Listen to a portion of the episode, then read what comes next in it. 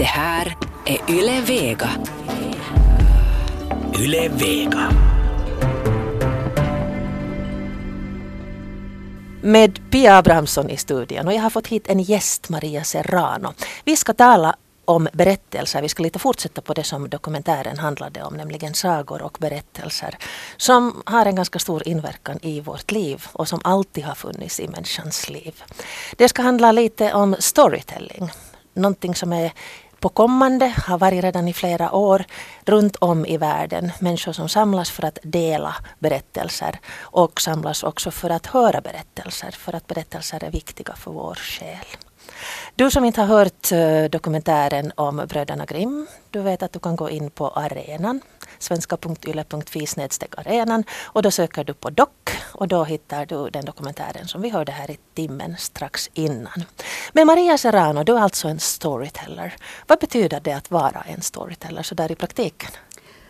Det betyder i praktiken att man eh, uppträder, i mitt fall, med muntligt berättande, med att berätta i väldigt olika situationer. Ibland kan det vara på en scen med en stor publik, ibland kan det vara väldigt litet och mysigt och gemytligt. Ibland kan det vara till och med hemma på soffan.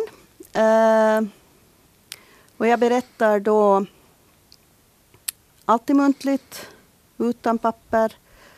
Antingen folksagor eller skrivna sagor eller biografiska berättelser, egna och andra med tillstånd. Mm. Varför muntligt? Och varför utan papper? Det är inte samma sak som högläsning. Vi satsar mycket på att man ska läsa högt för barn men det här är då en annan grej. Det här är en annan grej och att läsa högt för barn är ju väldigt värdefullt. Och det finns berättelser som det är speciellt värdefullt tycker jag att läsa högt. Som om man tänker på Selma Lagerlöf till exempel. Så hör Selma Lagerlöf till dem som till och med jag gärna läser högt ordagrant. Även om jag också berättar Selma Lagerlöf. Men det finns ett, ett stort värde i att få det där, den där författarens språk. Men samtidigt är det så att när det är muntligt, när det är utan papper, när det är omedelbart, så då blir det ett möte mellan den som lyssnar och den som berättar på ett helt annat sätt.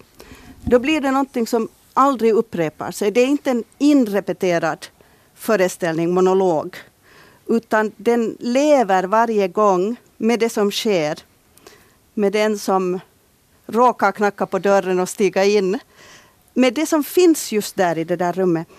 Och det är ju en väldigt lång, lång tradition. I många kulturer är fortfarande all förmedling av kunskap muntlig. Och när man lyssnar